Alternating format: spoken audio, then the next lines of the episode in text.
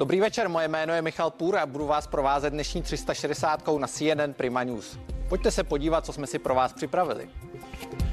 Do českých škol půjdou další miliony antigenních testů z Číny. Stejně jako v předchozích případech stát v tendru vybral čistě to nejlevnější. V minulosti přitom bylo mnoho důvodů, proč pochybovat o kvalitě.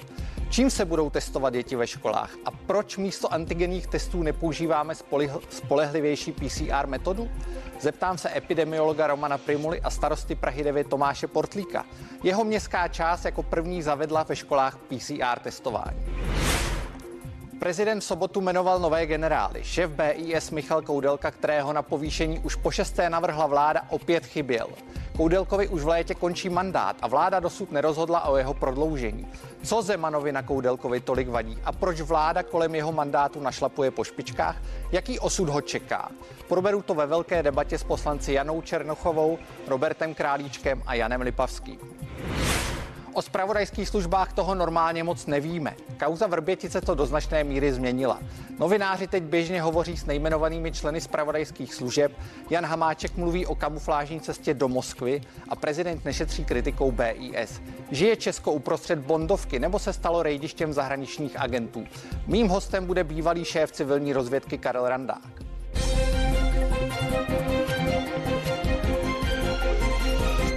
Děti a jejich rodiče konečně znají datum, na které dlouho čekali. Žáci prvního stupně se na prezenční výuku bez rotací vrátí za týden, 17. května. Pro druhý stupeň a gymnázia to bude platit zatím jen v některých částech republiky. Vláda spolu s tím schání další miliony antigenních testů na školách a školám konečně dala odpověď na to, jak to je s přesnějšími, ale také dražšími PCR testy. Definitivně je schválena ta perioda PCR testování ve školách, eh, kde školy mohou přejít na PCR testování s úhradou státu ve výši 200 korun za provedený PCR test eh, na eh, frekvenci jedenkrát za 14 dnů. Jsem velmi rád, že v tuto chvíli je dokončován a úspěšně dokončován ten tender státních hmotných rezerv na nákup 5,6 nebo více než 5,6 milionů kusů antigenních testů pro naše školy a zároveň jsem v pátek eh, vyzval předsedu státních hmotných rezerv, aby vypsal další tender na ty zbývající testy, které budou školy potřebovat do konce školního roku. Ve vysílání vítám epidemiologa Romana Primulu a také Tomáše Portlíka, starostu Prahy 9. Dobrý večer. Dobrý večer. Dobrý večer vám divákům. Eh, já se zeptám jako první pana Primuly.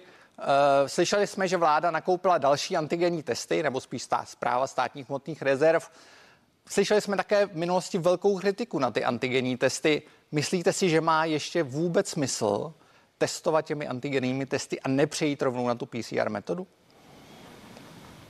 Pane Primo. Tak antigenní testy mají svůj význam. V podstatě uh, u firem splnili to, co se do nich asi vkládalo. U těch škol eh, logicky, eh, pokud bychom používali PCR testy, tak ta metoda je přesnější, ale na druhou stranu si musíme uvědomit, že zatím ta kapacita není dostatečná na to, abychom mohli testovat všechny školy. Eh, to, že ta frekvence bude jednou za 14 dnů, to není frekvence úplně dostatečná. U těch PCR testů bychom potřebovali frekvenci jednou za týden, ale právě proto, že tady není taková kapacita, tak proto ten interval je další. Pane starosto, já vás poprosím uh, o odpověď na, a o reakci na, pana, na slova pana Primuly. Vy testujete PCR testy ve všech svých školách a poměrně se vám to daří a testujete každý den. Teď vláda říká, že je třeba testovat, no, zaplatí to testování pouze dva týdny nebo jednou za dva týdny. Uh, jak se vám to podařilo? A myslíte si, že je ta vaše zkušenost přenositelná i do jiných částí republiky? No já mě trošku překvapuje, když slyším pana profesora, že že říkáme, že není pokrytí, ale přitom ta vláda vlastně proto vůbec neudělala v tom minulém roce vůbec nic, aby ty PCR testování rozšířila. Přitom ta realita je taková, že školy byly zavřený více jak 44 týdnů, takže jsme v tom bez covid. A není pravda, že je potřeba, abychom pokryli 100% republiky. Je potřeba, abychom s tím začali, aby vláda to podpořila, protože z hlediska toho zdravotního výkonu dosud to podpořené není. To znamená, každý občan má právo jednou, dvakrát týdně na 350 korunový test. Ani toto vláda nepodporuje a namísto toho dále nakupujeme prostě čínské antigenní testy. O jejich spolehlivosti se prostě vedou dosáhlé diskuze a které nejsme schopni ani ověřit, protože ta ta vírová nálož té dětské populaci je tak nízká, že ani nedokážeme porovnat, jestli ty testy prostě fungují nebo nefungují. My jsme testovali pět tisíc školáků na Praze 9 a z toho máme pět pozitivních záchytů, čili ty čísla mluví sami za sebe. Já poprosím, pane profesore, co říkáte na ty čísla o záchytech? U těch antigenních testů jsme slyšeli, že jde skutečně o promile. Tady, tady se hovoří o pěti pozitivních záchytech při pěti tisících případech. Pokud jsem to pochopil správně, tak šlo o jednotlivé případy, nešlo o to takzvané půlové testování. Eh, ne, neukazuje se, pane Primulo, že celý ten ta uzávěra školy maličko zbytečná, protože ta virová nálož je u těch dětí zjevně ještě menší než u těch dospělých. Tak na začátku samozřejmě ta virová nálož je nižší, nicméně eh, je třeba si uvědomit jednu věc, že tím, že se školy otevřely, tak to bude stoupat. A eh, ta data tady jsou, jsou data z České republiky, to znamená, nejsou vymyšlená a nepochybně ta nálož eh, bude narůstat.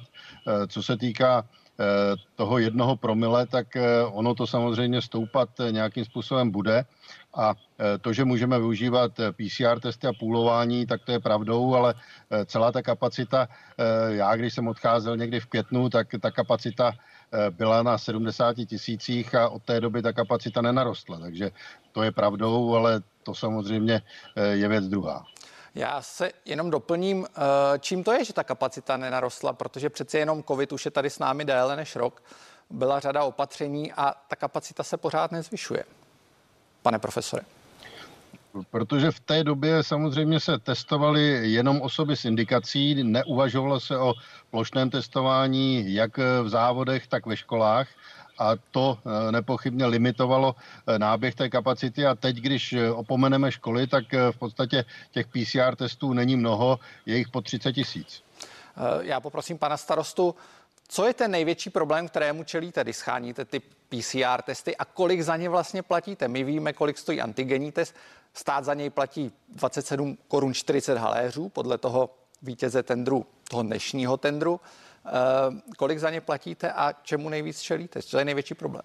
Já bych řekl, že žádný problém není. My v tuto chvíli platíme 450 korun, na ta cena se nadále zlevňuje, ale abych jenom tady doplnil, já si myslím, že ten problém je, že prostě stát tady ve směru podpory PCR testů neudělal za ten minulý rok a za ten letošní vůbec nic. První bylo teďka známka ministerstva školství, které slíbilo, že připlatí na jednoho školáka 200 korun, ale jak jsem říkal v tom úvodu, eh, ze zdravotní vyhlášky vy máte nárok na antigen podstatně citlivější, než jsou ty antigeny, které se nakupovaly z Číny. Eh, stát v podstatě podporoval antigenní testy, nakupuje z Číny abychom se testovali dvakrát týdně, ale ve skutečnosti do této chvíle nebyla žádná podpora PCR testování a samozřejmě ty laboratoře, tak jako jakýkoliv jiný biznis, si musí nakoupit nějakou technologii, musí se nakoupit zařízení a kdyby věděli, že mají u toho státu podporu, tak samozřejmě ty kapacity jdou rázem nahoru a samozřejmě je pravda, že někde, jako je třeba v Praze, to pokrytí je podstatně lepší než kdekoliv jinde, ale pokud se na tomto začne pracovat a to je to, co jsme zaspali, tak si myslím, že ta kapacita do dvou do třech měsíců eh, se podstatně zvýší. A druhá věc, která tady nezazněla, pokud nemáme být svědky dalšího lockdownu v případě jakékoliv další mutace, no tak tady budeme prostě potřebovat PCR testování, protože s těmi antigeny z Číny prostě nebudeme schopni určovat mutace, sekvenovat ten virus, ale to si myslím, že řeknou daleko lépe odborníci. Pane profesore, eh, vy jste byl ministrem zdravotnictví, ty jste poradcem prezidenta Miloše Zemana. Eh, víte, jak funguje státní zpráva, určitě jste o tom získal nějaký přehled a jste schopen to zhodnotit. Já se vrátím ještě maličko k těm testům i, i k tomu, co tady říkal pan starosta Portlík. Eh, v čem je ten problém? Proč vlastně stát není schopen poměrně banálního úkonu, což je nákup testů a, a trvá mu to řadu týdnů a nakonec stejně rozhodne ta cena. Pokud se nepletu, tak i ten poslední vítěz tendru vyhrál díky ceně a žádná certifikace nebo něco podobného se nekonalo. V čem je ten problém? No tak já souhlasím s tím, že ty testy, které se tendrují, tak by neměly být tendrovány jenom podle ceny, protože pak je velmi diskutabilní, jestli jsou dostatečně přesné. Eh, byť samozřejmě antigenní testy jsou méně přesné než PCR testy, tak přesto tady je řada testů, které se blíží těm PCR testům. A co se týká té kapacity, tak eh, ono to přeci není o přístrojovém vybavení. To přístrojové vybavení se dá koupit ale ten hlavní problém je lidská síla a v tom ty antigenní testy byly mnohem pohodlnější, protože nevyžadují jednak laboranty, jednak zdravotníky a e, tady je jasné, že tohle se nedalo nastavit, protože ta laboratorní kapacita e, není, pokud nebudeme půlovat intenzivně, tak e, nejsme schopni milion testů denně dělat. Já vysvětlím divákům, že půlovat znamená testovat v podstatě 10 vzorků, najednou smíchat je pak vybrat jeden, pokud je pozitivní, tak otestovat všechny jednotlivé. To je jenom pro vysvětlenou. Eh, pane starosto, jak myslíte, že se ta situace bude dál vyvíjet? Vy jste v kontaktu s pražskými politiky nepochybně, tak když zůstaneme v hlavním městě, myslíte si, že všechny školy v hlavním městě budou testovány těmi PCR testy? Tak já pevně věřím, že jo, protože když jsme s tím pilotem začali už 17. února a dělali jsme to právě z toho důvodu, abychom nemuseli zavírat ty školy, abychom měli pod kontrolou vlastně tu věrovou zátěž těch jednotlivých zařízení, protože jsme si byli vědomi, že nechceme znova zavírat, nechceme být těmi rekordmany, tak jsme komunikovali prostě napříč, bez ohledu na to, jestli se jednalo o magistrát, o městské části a, a vím od kolegů, prostě včetně kolegů z města, že jsme prostě připraveni v té Praze jako relativně nabídnout solidní pokrytí a jsme připraveni prostě udělat všechno pro to napříč městskými částmi, napříč hlavním městem Prahou, abychom testovali PCR metodou, abychom se prostě nedostávali do toho, že budeme muset prostě znovu zavírat, protože 44 týdnů je prostě světový rekord a, a myslím si, že je důležité teďka dělat vše pro to, abychom v září tento rekord nepřekročili. Myslím si, že každý z nás vidí, jak vypadá prostě zavřená škola, jaký vliv to na ty děti má a vůbec nerozumím tomu, že prostě se soutěží, jak říká pan profesor, znova na cenu a ne na citlivost, protože ty kvalitní antigenní testy, které se blíží k tomu srovnání, no to jsou ty, které se dělají výtěrem, jsou v té vyhlášce zdravotní za 350 korun a které bohužel stát jako nijak doteď uh, nepodpořil. To znamená, to znamená, teď je první podpora z ministerstva školství a je potřeba ten systém nastavit. Je potřeba, aby Všeobecná zdravotní pojišťovna, aby další prostě se toho chytli a abychom to začali dělat i přes tu úhradovou vyhlášku. To si myslím, že je potřeba. A pak nevěřím tomu, samozřejmě není to jenom věcí přístrojů, ale musí na to být lidi, ale ve chvíli, kdy ta laboratoř ví, že v podstatě ty testy bude mít, no tak se na to připraví. Eh, pane profesore, já ještě se dostanu k trošku obecnějšímu pohledu. Vy jste už naznačil, že očekáváte, že těch případů ve školách bude přibývat. Zatím to úplně nevidíme, možná máte jiné informace, než máme my. Eh, kdybyste se měl podívat na konec školního roku, na konec června, jak si myslíte, že ta situace bude vypadat? Budou přibývat zavřené školy, budou přibývat zavřené třídy nebo třídy v karanténě? Ne, tak já si nemyslím, že teď by ta situace měla být eh, tak dramatická. Eh, jako v těch předcházejících vlnách, protože eh, jsme v úplně jiné situaci. Je tady poměrně vysoké procento osob, které už je očkováno. Eh, je tady hodně osob, které to onemocnění prodělalo a jdeme z podstatně lepší epidemiologické situace než předtím. To znamená, já si nemyslím, že bychom do těch prázdnin tady měli mít nějaké masivní zavírání škol. Ta situace by mohla vydržet v poměrně příznivé situaci taká, jaká je. A myslíte si, že kdyby jsme měli PCR testy, tak ta situace na konci června bude lepší, než když budeme pokračovat testováním antigeny? Tak eh, nad tím můžeme samozřejmě spekulovat. Eh, ono se obecně tvrdí, že testování dětí do 10 let eh, nemá takový význam jako testování dětí nad 10 let. Tam ten efekt je zhruba 50% co do snížení vlastně šíření toho onemocnění u těch dětí do 10 let. Tam ten efekt je velmi malý. Pane starosto, kdybyste se měl podívat do minulosti, vaše městská část už za, do budoucnosti, vaše městská část už zaplatila poměrně dost peněz za to testování a e, věřím, že ještě hodně peněz zaplatí. E, zvládnete to finančně a myslíte si, že to zvládnou i ta menší města, ty menší obce, protože přeci jenom jste z Prahy 9, bohatá část, jste i konec konců magistrát je velmi bohatý, je to Praha je dneska třetí nejbohatší region v Evropě. Myslíte si, že to zvládnete až do konce školního roku? Tak my jednoznačně, protože prostě my si myslíme, že ten nástup, jednak tedy máme provozní výdaje nižší, než jsme měli v roce 2011, ale co se týká zdraví, co se týká zavřených škol, tak já si myslím, že není sporu o tom, že to je prostě pro nás priorita, ale já když to tak na citlivé ucho poslouchám, tak si myslím, že je potřeba, abychom to dělali všichni a to z jednoho prostého důvodu, protože nikdo z nás neví eh, minulý rok touto dobou, jestli si vzpomínáte, tak byly debaty ze strany odborníků, koronavirus už tady nebude, v září už tady prostě nebude žádný virus, budeme mít klid. A najednou začalo září a vlastně vlastně se pokračovalo, až jsme se dostali do rekordu v rámci Best in COVID ve světě, kdy máme nejdéle zavřené školy, máme jeden z nejdelších lockdownů a to, co je třeba vidět do budoucna, je prostě být schopen co nejlépe ten virus detekovat, abych namísto toho plošného bombardování, to znamená zavření všeho, byl schopen uzavírat ty části, kde by třeba nějaká nová mutace se šířila, kde by ten problém prostě vzniknul. A k tomu samozřejmě je důležité to prostě PCR testování. Já neříkám, že musíme mít 100% pokrytí, ale je potřeba, aby ten stát to začal maximálně podporovat, protože ty náklady za PCR testování, o kterých se tady všichni bavíme, jsou na konci levnější, než je to ošetřovné v době karantény, než jsou ty náklady za to, že je uzavřená ekonomika. A to je o tom i ten rozvoj a to si myslím, že je potřeba v tuto chvíli předjímat a to je potřeba podpořit. To znamená předjímat tu dobu, která může přijít, aby se v září zase neopakovalo to, co loni. Pane Portlíku, ještě vy jste mluvil o tom sekvenování, o tom, že zjišťujete ty mutace. Eh, jaká ta mutace převládá? Jaké mutace jste vlastně zachytili? U nás já ten, ten vzorek je strašně malý. My jsme z pěti tisíc dětí vlastně uh, jsme zachytili pět pozitivních a všechno to byla britská mutace. Teď si myslím, že, a to zase může říct pan profesor, že, budou, že, že to riziko bude jiné, bude přicházet prostě v rámci jiných mutací, ale je potřeba prostě umět se na to připravit, zachytit tak, abychom se nedostali do stejné situace, ve které jsme uvízli ten loňský rok a, a ten letošní rok. Pane profesore, máte nějaké zprávy o tom, eh, jaká mutace převládá, anebo jaké mutace se objevují mezi dětmi? My jsme nepochybně v regionu, kde Eh, zatím dominují ty britské mutace, které tady byly, nicméně už se do České republiky eh, dostávají ty mutace ostatní, ale eh, já si osobně myslím, že zatím vakcinace je schopna většinu těch mutací pokrýt, byť je méně účinná než na ten standardní virus. Ale je pravdou, a to tady kolega říkal, že nás samozřejmě ohrožuje to příští období právě z hlediska toho, že by se sem dostaly mutace, které by nebyly těmi vakcínami pokryty a ty samozřejmě musíme velmi intenzivně detekovat a je pravdou, že v tomto je PCR výhodnější výrazně, protože ono nedetekuje přesně tu mutaci, nicméně na základě eh, toho postupu, který tady je, tak dává signál, že je pravděpodobné, že tam ta mutace je a potom je samozřejmě sekvenována, aby se přesně zjistilo, jakou mutaci se jedná. Kdybyste si měl typnout, jak bude ta škola vypadat v září, bavili jsme se o konci červnu, víme, že nečekáte nic dramatického a v září čekáte, že se situace zhorší nebo naopak Eh, mohou rodiče přemýšlet v klidu na konec prázdnin a nemusí se stresovat, že jejich děti nepůjdou opět do školy.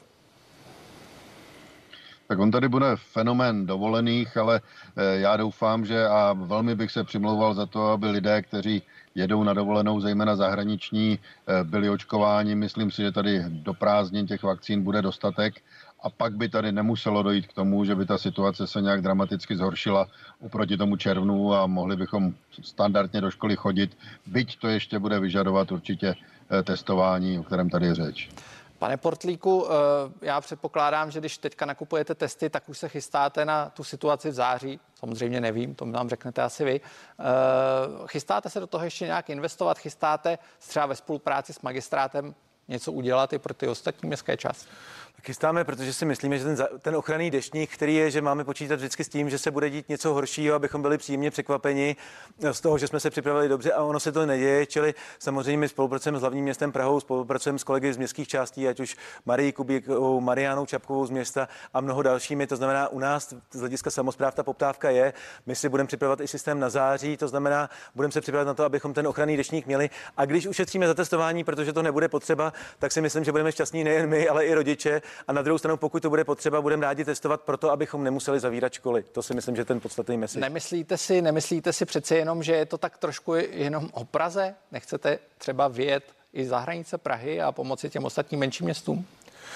Tak já si myslím, že to je především v tuto chvíli na státu, aby stát co nejrychleji podpořil v rámci zdravotní vyhlášky PCR testování, aby se domluvil na formě, aby stát podstatě podpořil, protože není výjimečný v zahraničí, třeba v Rakousku, že si v drogerii vezmete prostě slinu, vrátíte ji tam, do 12 hodin vám prostě přijde přesný PCR výsledek. Tady je potřeba, aby prostě stát si spočítal té ekonomice velice jasně, kolik stojí ty restriktivní opatření, jaký mají daleko sáhlé důsledky, protože to ty zavřené školy budou mít další a další důsledky, s kterými se budeme potýkat nadále, a kolik stojí to testování a, a, a, a náležitě ho ocenil, protože ve chvíli, kdy ho podpoří, alespoň jako třeba teďka 200, 200 korun na test, tak zvyšuje tu poptávku po tom testování a čím více se bude testovat nebo čím větší bude poptávka, tím více se ty laboratoře přizpůsobí a ve finále platíme mnohem menší, menší náklady, než jsou ty různé programy COVID, než jsou zavřené školy a tak dál. Já vám děkuji za dnešní účast a přeji vám všem hodně štěstí a hodně zdaru. Díky. Děkuji za pozvání. Naschanou. Deprese, apatie, úzkosti, ale i sebepoškozování a sebevraždy. To jsou slova, kterými popisuje psychický stav českých školáků psychiatr Tomáš Rektor. Bude mým hostem už za chvíli.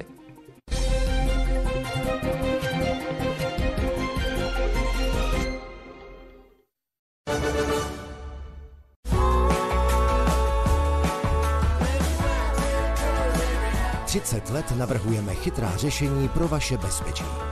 Jablotron.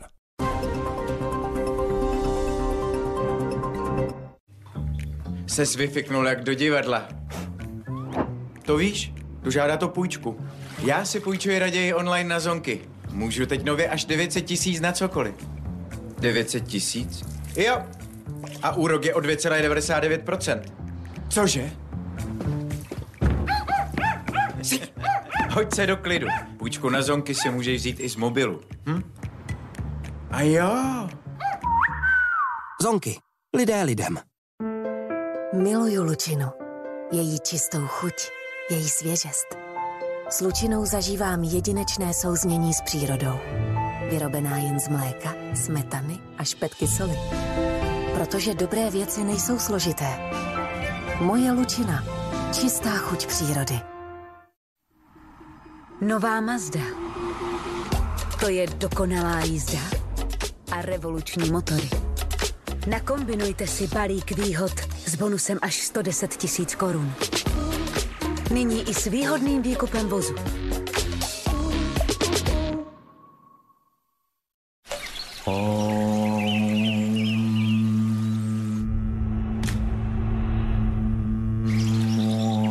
Vychutnejte si každý moment s intenzivní chutí čokolády Figaro, která je tu s vámi již od roku 1958.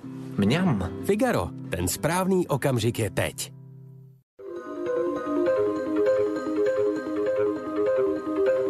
Plánovali jsme štěstí. A dostali jsme ho dvakrát tolik.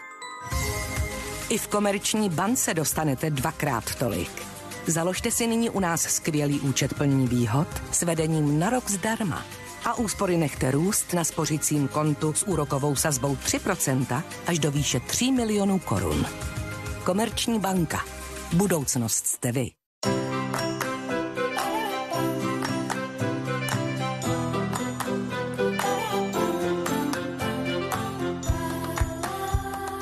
Díky maličkostem jsme si blíž.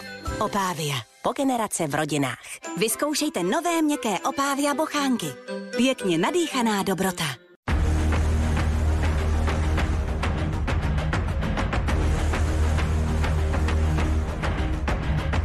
Nová, plně elektrická Škoda Enyaq iV.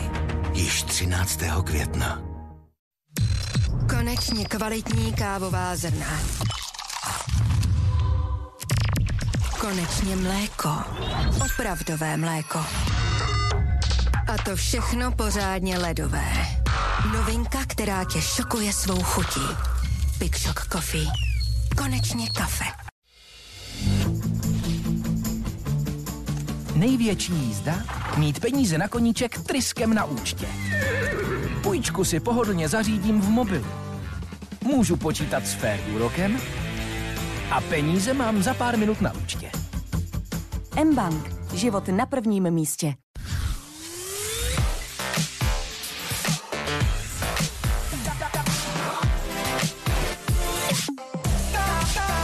Ponoř se do skvělých chutí Pepsi. A ochutnej také Pepsi vanilku.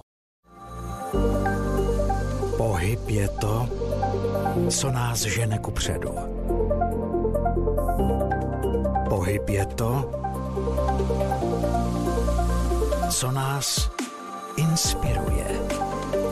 Jedině v pohybu vzniká něco nového. Nechte se inspirovat akčním modelem Kia Ceed Spin s bohatou výbavou za 375 tisíc. Kia. Movement that inspires. Mikroskopické alergeny a znečišťující částice se mohou v interiéru hromadit. A proto je čističky vzduchu Dyson zachytávají v HEPA filtru a Dyson vysavače je odstraňují z podlah a ostatních povrchů. Pro čistější a hygieničtější domov. Pouze Dyson pracuje jako Dyson. Doručení zdarma do druhého dne na Dyson.cz. Klíšťata jsou již plně aktivní. Neriskujte a neodkládejte očkování nebo přeočkování proti klíšťové encefalitidě. Zkontrolujte si svůj očkovací průkaz. Pro přeočkování stačí pouze jedna dávka po třech až pěti letech. Je nejvyšší čas navštívit lékaře a nechat se očkovat nebo přeočkovat proti klíšťové encefalitidě vakcínou FSME Imun.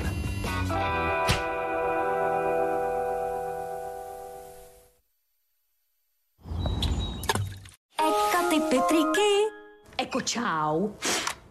Dneska si posvítím na rozvody. Špatně rozvedená elektřina dokáže totiž pěkně pozlobit. S touhle samodomorobodeteční helmou mrknu skrz zeď a vidím. Nic nevidím. Pořád nic. A už jsem rozsvítila. Nechte si radši rozvody zkontrolovat od nás v ceně tarifu Komplet Elektřina. Ať vám doma i v podnikání elektřina proudí jak má. E.ON. Čistá energie, čistý vzduch. Dědo. Sdílejte zážitky. Díky 64 megapixelovému fotoaparátu se čtyřmi objektivy a Full HD plus displeji si je vždy užijete spolu.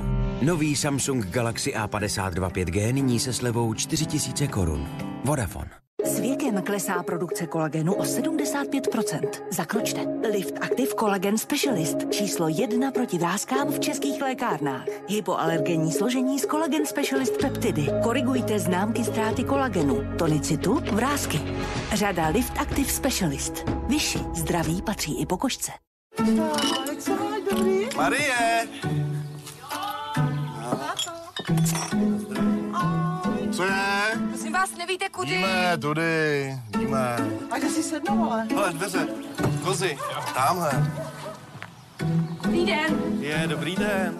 Judr Novotný. Jo, to je dobře, tak na, sedni si. Posaďte se třeba tady, prosím. Děkuji. Jo, jo. No a odkud teda vy jste? Z Prahy. No to nevadí. Jo, Starobrno. Ať život chutná. Matějovský. Staráme se o vaše pohodlí. Pohádkové sny už přijdou sami. Matějovský povlečení CZ.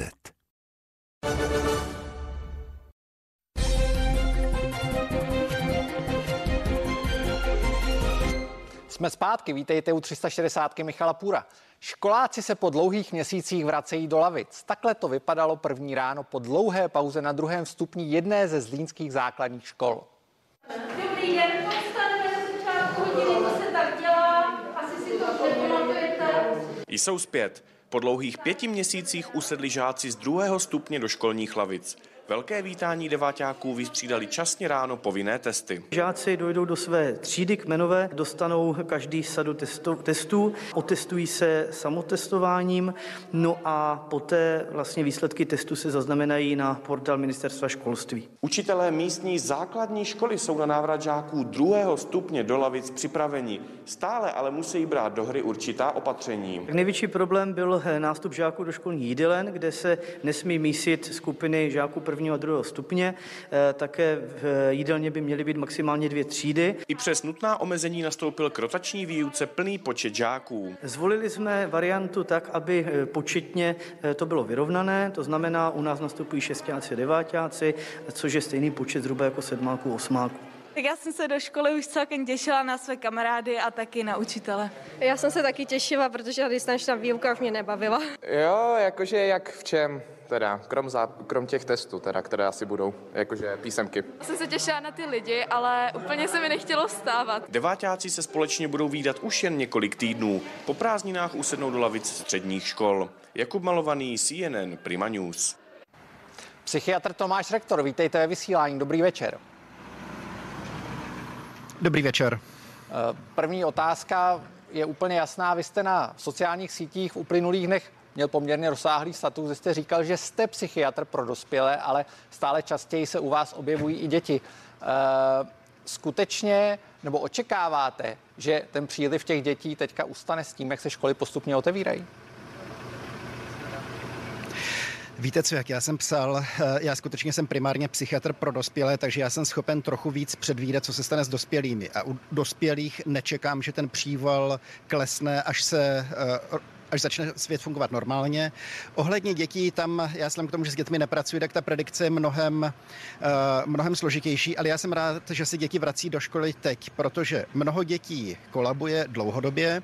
Když se bavím s kolegy, kteří jsou dětští psychiatři, psychologové, sociální pracovníci, říkají, že pro ně to kulminovalo někde v únoru, v březnu, stejně jako já jsem to viděl u těch dospělých. Teď, jak se ta atmosféra zlepšuje, tak vypadá to, že i těm dětem je lépe, ale my se hodně bojíme toho, že vlastně děti se vrátí do škol na pět týdnů a začnou prázdniny. Takže proto si myslím, že je naprosto nezbytné, aby teď ty děti se vrátili do škol, aby se tam vrátili v co největším rozsahu, aby vlastně se stihli vrátit do stereotypů. A na jedné straně se bojíme psychických nemocí a na druhé straně se bojíme skutečně ztráty návyků, ztráty kontaktu se školou. Jak se díváte na rotaci? Vy jste, poměrně, vy jste ji poměrně kritizoval a proti některým očekáváním rotace ještě zdaleka nekončí protože experti se proti ní, zejména ty experti ze skupiny Meze se proti ní postavili. Uh, jak se na to díváte? Já vždycky jsem byl pro poměrně přísná opatření, takže určitě jsem nikdy nepatřil mezi chřipečkáře, popírače. Vždycky jsem byl pro tvrdé lockdowny. Myslím si, že ty lockdowny měly přijít klidně dříve, klidně, klidně přísnější. Já bych neměl jediné slovo proti rotaci, kdyby ta rotace přišla před několika měsíci. Eh, já mám námitky proti rotaci za prvé, protože je to skutečně po pěti měsících, kdy spousta dětí nebyla ve škole, že to je těsně před prázdninami, to znamená, ty děti se stihnou vrátit třeba třikrát na týden do školy, ty návyky se nestihnou žádným způsobem navodit a jsou tam dvě věci, které jsem opakovaně řešil s rodiči. Jedna je, když je víc rotujících dětí a ty děti rotují proti sobě, pro ty rodiče je to logisticky takřka ne- neřešitelné, protože klidně prvňáčka mají doma u počítače, zatímco starší dítě vezou do školy a delší dobu zase pak jedou zpátky. A druhá věc je, že spousta dětí, jak se nemohly výdat se svými vrstevníky nebo se výdali velmi omezeně, tak vlastně narostly sourozenecké vazby. Ta situace byla náročná pro všechny, pro dospělé, pro děti, vyvolávalo to úzkosti. A děti dost často na tu úzkostnou situaci reagovali tím, že skutečně ti sourozenci byli hodně pospolu. A teď vlastně oni se vrací do škol, vrací se po x měsících, kdy mnoho měsíců viděli své spolužáky jenom na obrazovce. Neví, co je tam čeká, neví, nakolik se budou zkoušeni, nakolik, jaká zátěž tam bude. Ta situace samozřejmě je úzkostňující a oni tam najednou jdou bez toho sourozence a ten sourozenec je doma. Vím, že v některých zemích se školy snažili víc vstříc, aby ti sourozenci pokud možno rotovali spolu, což si myslím, že je skvělý nápad. Často se říkalo, že děti snesou všechno, říkali to i někteří zastánci opatření a srovnávali to třeba situací, se situací ve válečných konfliktech. Děti samozřejmě trpí velmi během války, ale postupně se z toho dostanou možná rychleji než ti dospělí. Eh, kdybyste to měl srovnat, je ta jejich zátěž vysoká stejně jako u dospělých, ale mají větší šanci se z těch problémů rychle dostat? Děti mají, eh, děti, děti vypadají, že snesou všechno. Eh, děti mají mnohem méně možností, jakým způsobem zacházet s větším stresem. My přece o těch věcech můžeme víc přemýšlet, eh, můžeme do toho vstoupit jakoukoliv aktivitou, můžeme o tom komunikovat. Zvlášť menší děti nemají ani příliš verbální aparát na to, aby popsali, co se s nimi děje. Takže já, když pracuji občas s nějakými dětmi, hlavně s dospělými a řešíme jejich potomky, oni říkají, oni neříkají, že jejich děti si stěžují na situaci. Ale popisují skutečně dva základní modely chování, že to dítě, aniž by, se, aniž by si stěžovalo, tak začíná postupně kolabovat, uzavírat se do sebe, eh, propadá se do apatie, ztrácí motivaci, přestává cokoliv dělat a druhá možnost je, že naopak eh, propadají do panických atak, masivních úzkostí až sebepoškozování. Ale hlavně ta první varianta, kterou jsem slyšel a viděl mnohem častěji, je vlastně plíživá, nenápadná. Člověk si ji dost často všimne až po velmi dlouhé době. A já, když pracuji s lidmi, kteří eh, zažili traumata v dětství, v dospělosti, v dospívání, tak eh, těžko to popsat. Když, ty, když zažili ty traumata v dětství, tak ty stopy jsou jakoby méně viditelné, ale o to hlubší, o to jakoby zákeřnější v něčem. Takže ano, rozhodně bych neřekl, že děti snesou všechno, ale nejde to na nich tak dobře vidět jako na dospělých. Vlastně tím hůř. To je možná ten největší problém. Současná generace rodičů asi úplně nepočítala s tím, že se s takovou situací setká, protože je to určitě bezprecedentní událost. Eh, kdybyste měl rodičům poradit, jak poznají, že je opravdu na čase naštívit nějakého experta? Když na tom dítěti prostě uvidí nějaké změny, eh, v podstatě ty, o kterých jsem mluvil, když to dítě jim přes, začne, zvlá, začne zdát zvláštní, začne ztrácet motivaci, začne se uzavírat, eh, přestává hovořit, ale to se netýká samozřejmě jenom tedy této situace, to se týká i běžné situace, eh, když je dítě ve škole šikanováno v úplně běžném nelockdownovém stavu, tak to dítě málo kdy přijde za rodiči a řekne, někdo mě šikanuje ve třídě. Většinou ty děti taky prostě začnou se měnit. A kor teď je prostě náročná doba, kdy hlavní je nesvádět to na pubertu, protože spousta rodičů si řekne, je to jenom nástup puberty, proto to dítě nemluví. Ale a možná bych ani nezačínal tím, že bych eh, šel rovnou za odborníkem, ale začít hlavně s tím komunikovat s tím dítětem. Vidím, že se s tebou něco děje. Vím, že děláš věci, které jsi předtím nedělal, nedělala. Můžu ti nějak pomoct? Chybí ti něco? Eh, chybí ti vrstevníci. Dost často ty děti ani nemluví o tom, že jim třeba chybí spolužáci, se kterými měli blízkou vazbu a které dlouho neviděli. Když se uh, podíváte opět na tu praktickou stránku věci, vy jste říkal, že děti, nebo vy jste psal, že děti chodí i za vámi jako za dospělým psychiatrem, v podstatě psychiatrem pro dospělé. Uh, je ta situace skutečně tak vážná, že ti rodiče v zoufalství už musí vyhledávat pomoc těch psychiatrů pro dospělé, protože těch dětských je v podstatě velmi málo? Ona ta situace byla vážná i předtím. I předtím bylo velmi těžké eh, dostat se k dětskému psychiatrovi. Ono vůbec eh, je těžké dostat se k psychiatrovi a s dětmi ta situace byla eh, ještě výrazně horší. A já i když mluvím s kolegy ze zahraničí, tak říkají, že ty systémy péče o děti jsou tam naprosto přetížené. A u nás bych řekl, že ta situace, že ta situace dobrá. Určitě není mnoho dobrých psychiatrů dětských. Kdybyste se podíval krátce do budoucnosti, teďka ten současný školní rok už končí, ale máme tady za rohem po prázdninách září a děti půjdou znovu do školy. Myslíte si, že v ten moment, pokud se nestane nic e, strašného a, a COVID přeci jenom trošku ustoupí, že v ten moment už tady ta výskyt těch psychických poruch bude výrazně nižší? je strašně těžké dělat jakékoliv predikce. A říkám, tím, tím spíš s těmi dětmi já když pracuji s, s dospělými, tak dospělý velmi často kolabuje, až když je po všem. Protože dokud musíte přežít náročnou situaci, tak vlastně nemáte prostor kolabovat. Proto já si dovedu představit, že s dospělými se situace může ještě začít zhoršovat a klidně i docela významně. A ohledně dětí zase, některá, ty traumata, některá ta traumata se vlastně projeví klidně se spožděním několika měsíců. Takže ano, já doufám, že když eh, se objeví prázdniny, děti se začnou scházet, začnou normálně fungovat, scházet se z vrstevníky s prarodiči, že jim to výrazně pomůže, vrátí se do řádu, do struktury, ale kor třeba děti z nízkopříjmových rodin, které skutečně byly mnoho měsíců s minimálním kontaktem nebo i bez kontaktu se školou. Eh, nedovedu si úplně představit, jak to s nimi bude fungovat. Já vám moc krát děkuji za odpovědi a přeji hezký dobrý večer. Já děkuji a krásný večer. 360 ještě nekončí. Ve 21.20 jsme zpátky a budeme spolu se třemi poslanci hledat odpověď na otázku, jaká je pozice šéfa BIS Michala Koudelky. A komentář ke kauze Vrbětice a krokům vicepremiéra Jana Hamáčka připojí také Karel Randák, který před lety stál v čele civilní rozvědky. Nejdřív ale zprávy v 9 a v nich třeba informace o tom, kdy a za jakých podmínek budeme moct vyrazit do restauračních zahrádek.